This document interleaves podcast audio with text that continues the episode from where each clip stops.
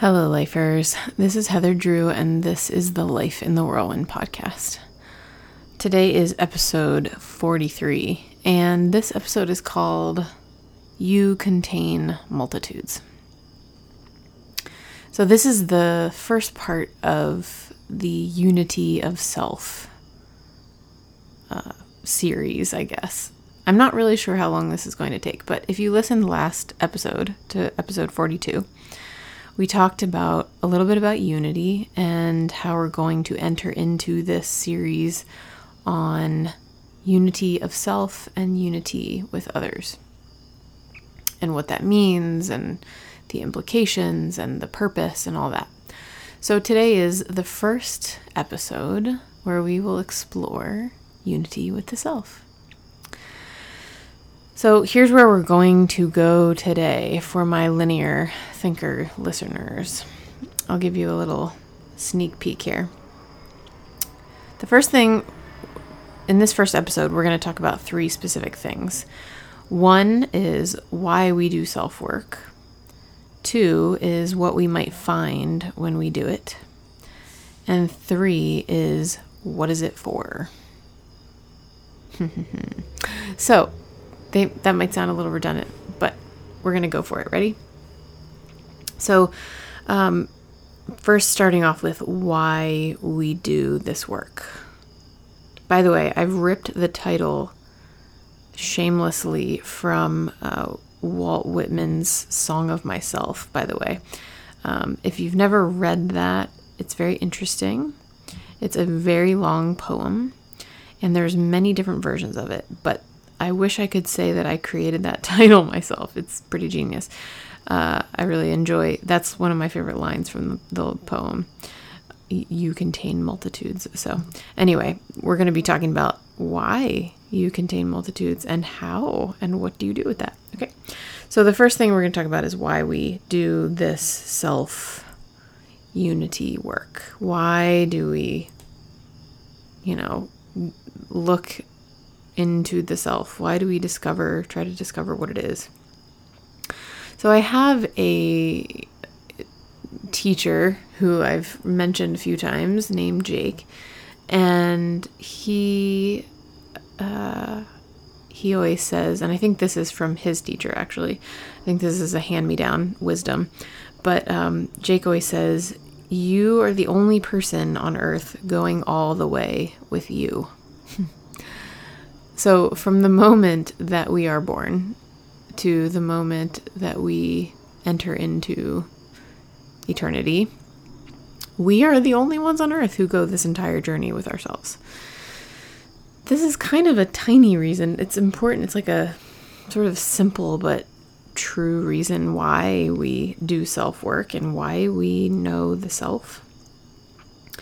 I guess here's the reality is that many people will come and go in our lives, and many will stay for a very long time, and even those will not go the entire distance with you.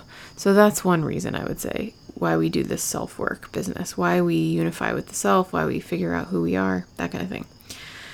Secondly, why we do this is, you can tell yourself that this isn't true all day long, but whatever it is that we are doing on this earth, we bring our entire selves into it.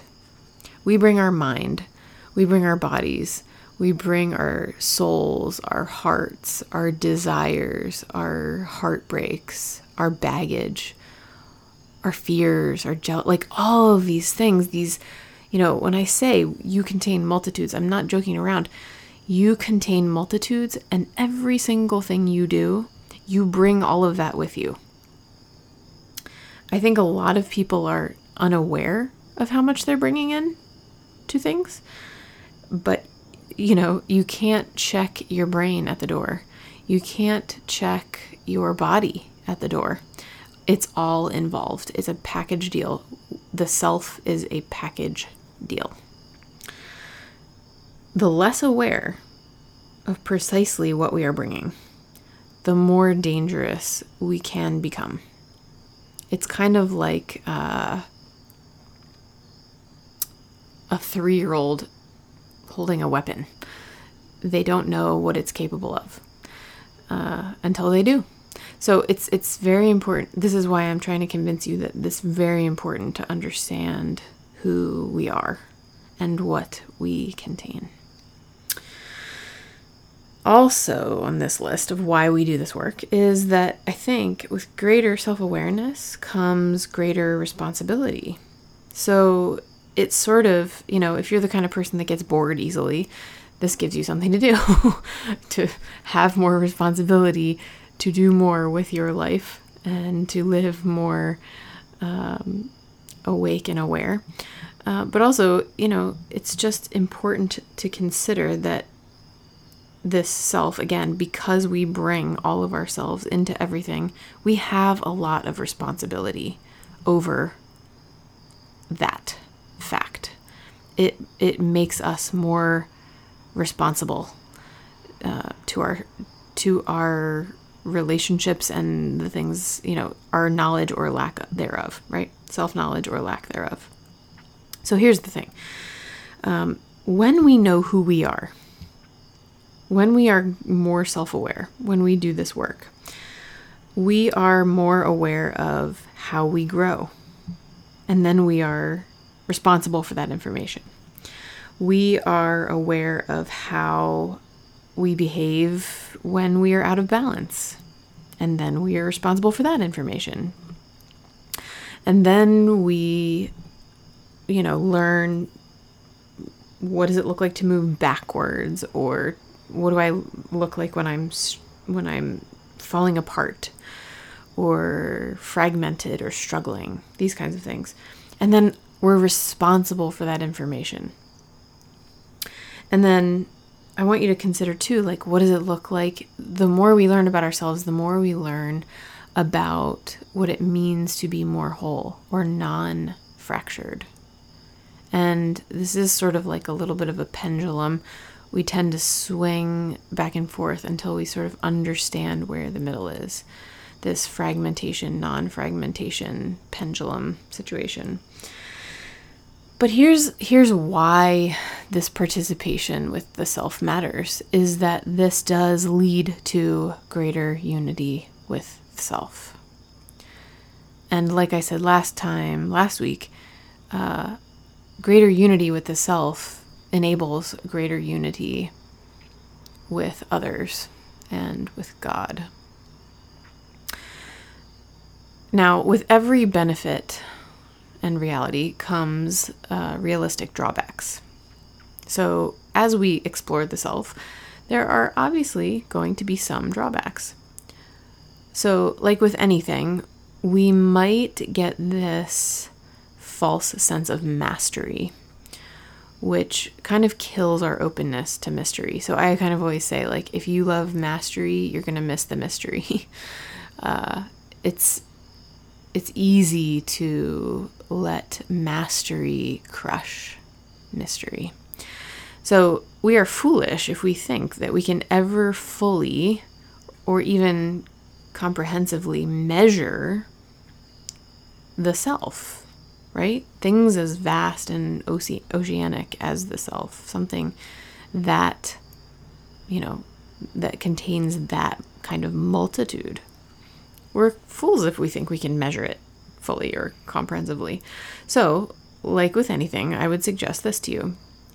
We need to examine our motives and our purposes when we do self-searching and self-awareness kinds of practices. When we are looking to know ourselves, when we are looking to add this information to our conscious awareness, we are inevitably called to examine our motives and purposes. So keep that in mind. Those aren't all necessarily quote unquote drawbacks, but it's things to be aware of, I suppose, on the other side. Okay, so that's why we do it. Part 2, what we may find. So we have a lot of language for the self. So there seems to be this binary understanding of the self, like true self and false self. Some people call this, the soul or the ego, soul versus ego. So there's lots of different terminology for all of this. I have been enjoying lately the terms deeper self and surface self. So I want to give you a few words on the surface self, because this is what we find when we do this kind of self-work. We find the surface self first, probably. So the surface self is sort of tied to the ego. It's like what we're aware of to some degree. It's what we're presenting. It's not a persona per se necessarily, but it's a persona per se. It's sort of this, it is what it sounds like. It's this surface presentation. It gets us out of bed in the morning and on the bus. It's the part of us that gets dressed, and looks in the mirror.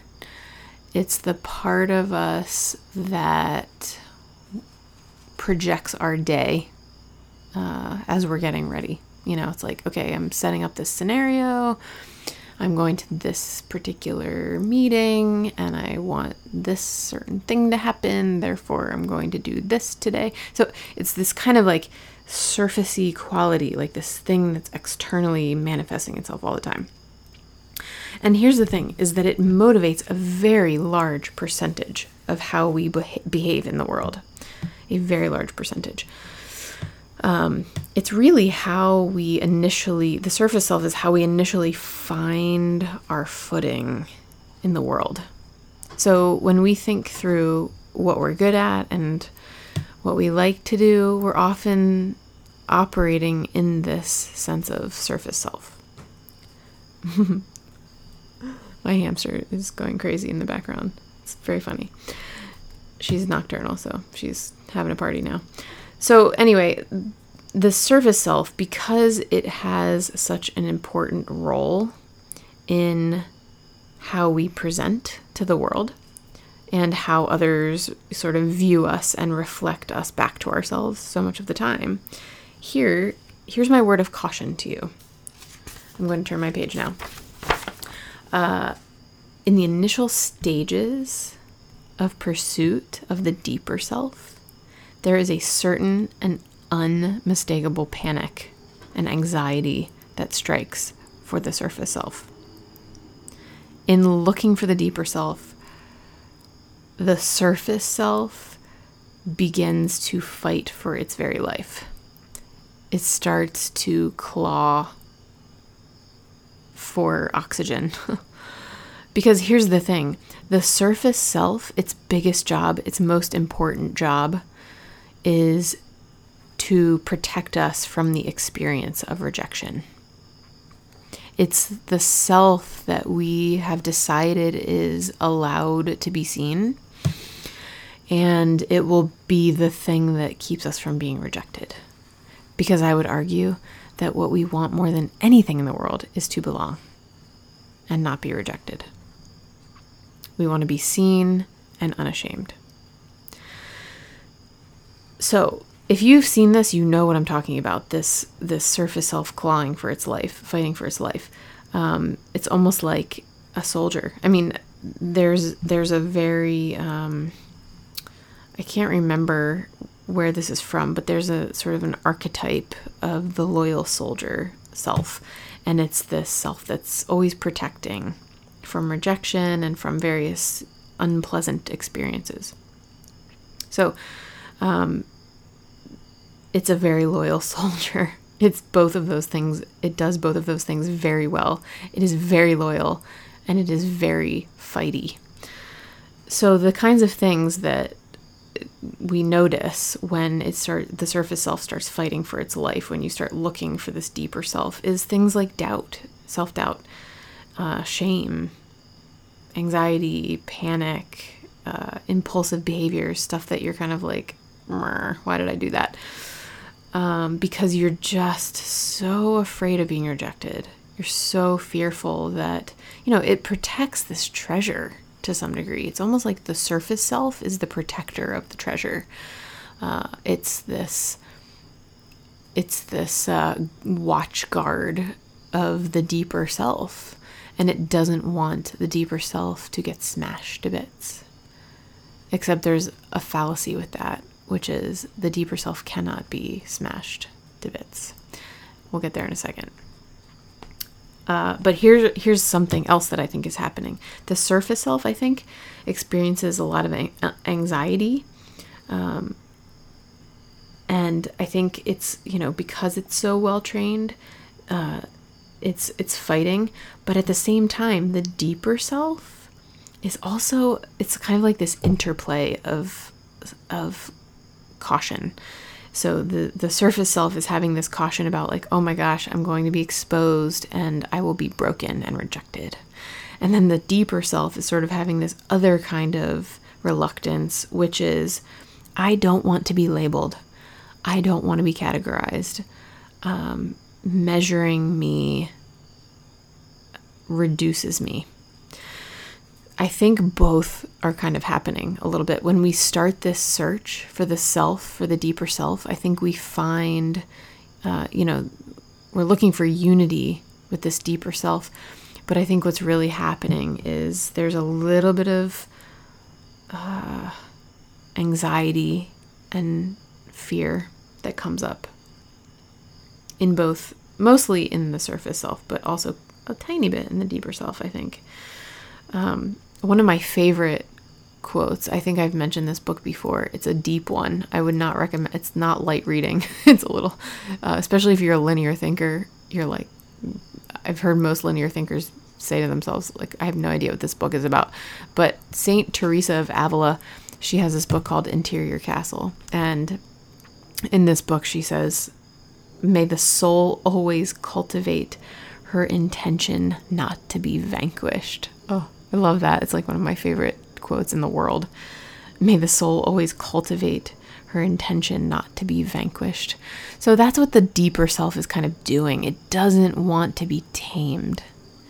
It doesn't want to be domesticated. It doesn't want to be reduced. It doesn't want to be contained and made small. So go nice and easy as you tread. And please, if I haven't said it enough already, please remember, this is sacred ground. Remember a couple weeks ago, I talked about observing butterflies. It's like when you go in observing butterflies, you don't take a helicopter. That's not wise. When you go in to observe the soul, don't go in looking to categorize things and label things and subject them to reductionistic methods and measurement tools. It's trouble. Okay, next point. A quick word on the deeper self. Okay, so here are a couple of words that are used for the deeper self. Soul. Have you ever heard that? Like, we talk about soul sometimes, but I think what the deeper self can be called is the soul. I've also heard it described as where God and I are one. This place of harmony, this place of freedom. And it's, you know, have you ever caught yourself saying something like, you know, deep down in my heart of hearts, you know, maybe you're referring to your deeper self. But what I really think the deeper self is it's this mountain self that we talked about way back almost 40 episodes ago, 40 weeks ago. I think it was in episode 4 that we talked about this, the mountain self. There's the mountain and then there's the weather. So the surface self is the weather and the deeper self is the mountain. It's like the surface self is going to pass away and it's tumultuous and it's busy and it's distracting. And it's like the hairography of the self. It's the flashy business. The mountain is this sort of, if you're not paying attention, you'll miss it. Even though they're glorious and massive and awe-inspiring and breathtaking, they're only those things if you are paying attention to the fact that they are breathtaking and awe-inspiring, etc. So this deeper self is the mountain self. It's you unshakable. Okay, there's that. There's so much more I could say on that. I'm being so good right now, limiting myself, so that we can all have the experience of being on time on this episode. So the third point, what is all of this for? For what is all of this? So like we discussed last episode in 42, unity within ourselves and with ourselves, capital S, selves, matters. I've seen too many times ways in which people are not safe for themselves.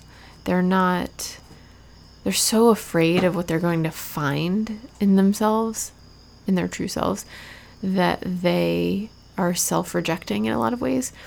And a person who's self-rejecting cannot accept other people.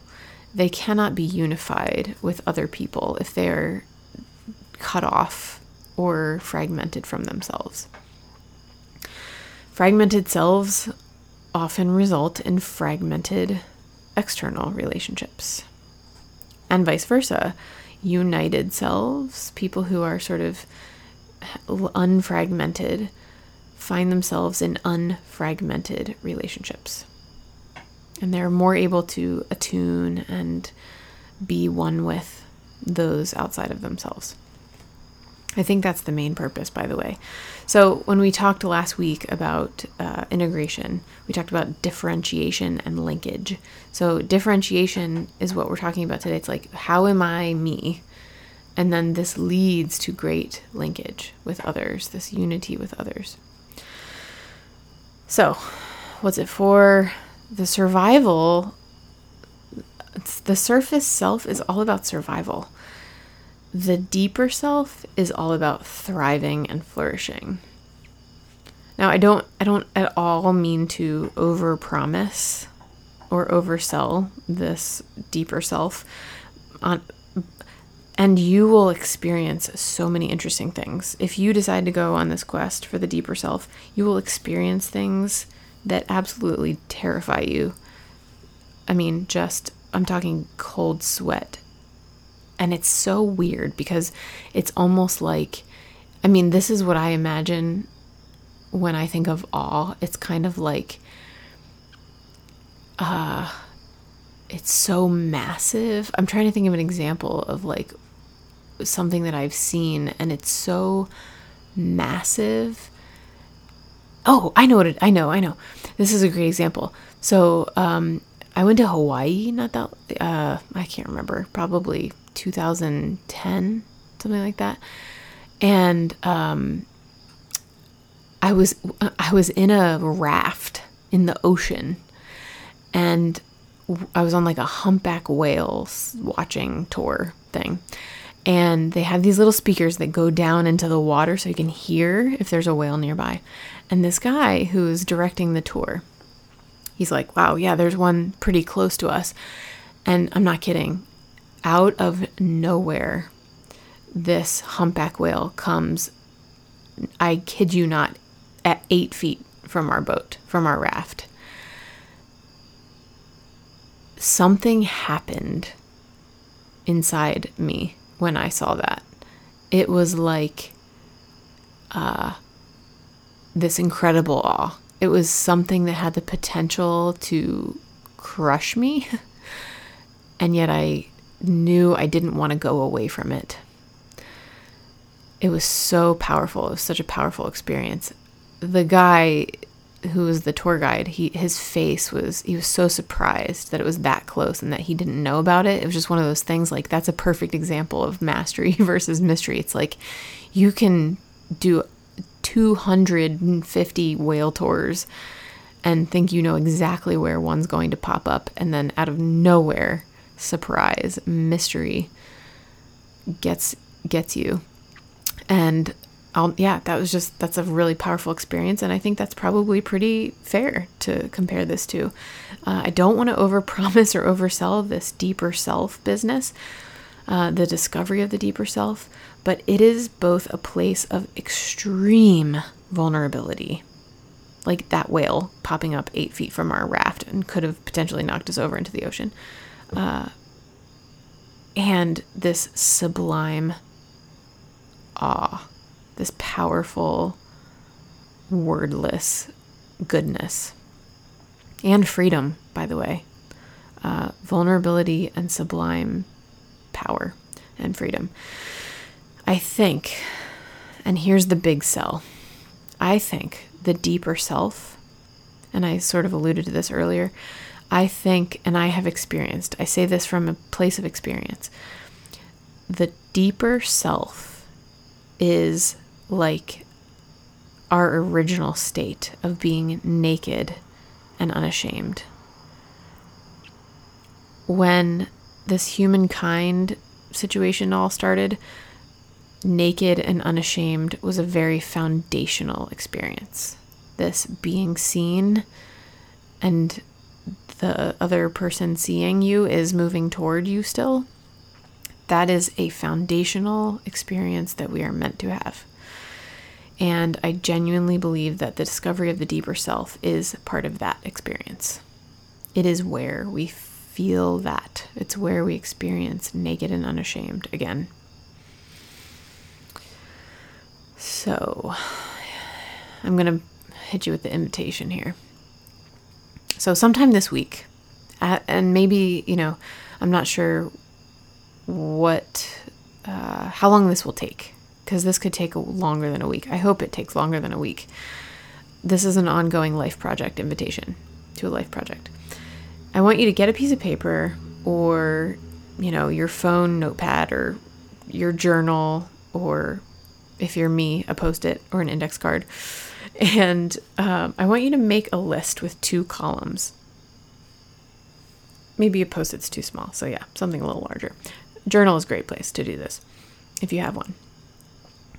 Make a list with 2 columns. On one side, I want you to write an ongoing list of qualities that you observe about your surface self. This self that you have deemed as presentable and that will keep you from being rejected in the world. This survival self. I want you to write down the qualities, and I don't want you to, please don't judge these qualities. Be a non-judgmental observer of these qualities. Just notice it.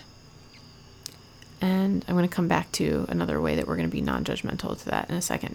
But then in the second column, what I want you to do is I want you to write down any and all qualities that you observe about your deeper self. What are the things that you kind of, maybe you've glimpsed or maybe you've basked in them? These expansive, spacious, diverse qualities that you've been attentive to at any point. And just let these lists kind of grow over time. Just let them expand and see what you find. But here's the thing that I want you to really, really, this is probably going to be where the main work is. I want you to, as you are the non-judgmental observer of these qualities, I want you to look at that first list at some point, and only you can decide when that is. I want you to look at that first list of the surface self, the qualities of the surface self. And, because this is the loyal soldier at work, I want you to kind of say, thank you for your service. Thank you for how you have gotten me this far. And you are dismissed. You don't need to work so hard anymore. It's time to rest and retire. When you are ready, and only then. But we can't dismiss the surface self without first thanking it for all that it's done and how far it's gotten us, because it's not bad. It just can't be where we stop. if we want to flourish, which I hope we do. I hope we do want to flourish. My blessing to you this week is this. This is another Teresa of Avila quote, one of my favorites. And this is on my desk. Listen, softly, the one you love is calling. So may you this week, my friends, hear this quiet, lovely, mysterious, and very almost awe-inspiring, nervous, nerve-wracking voice of this one who loves you, who is calling you to this deeper place. And may you tread with honor and awareness of the sacred. And may you find life. Take great care. See you next week.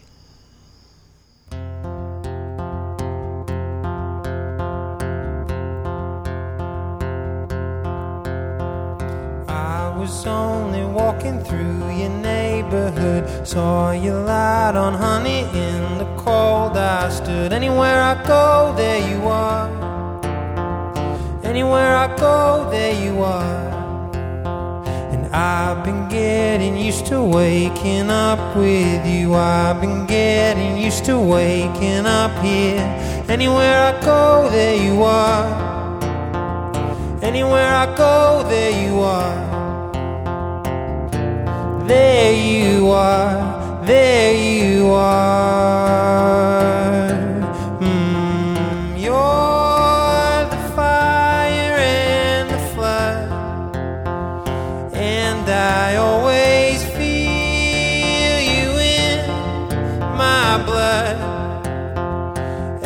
Everything is fine when your head's resting next to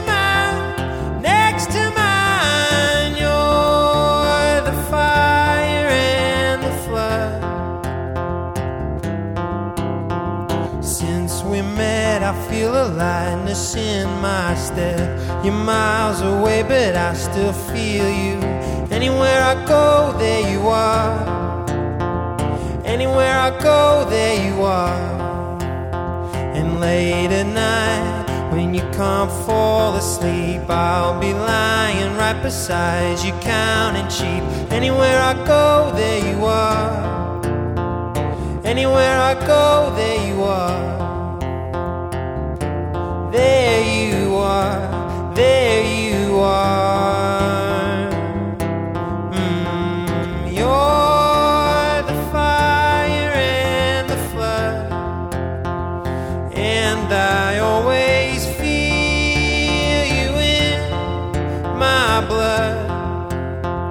Everything is fine.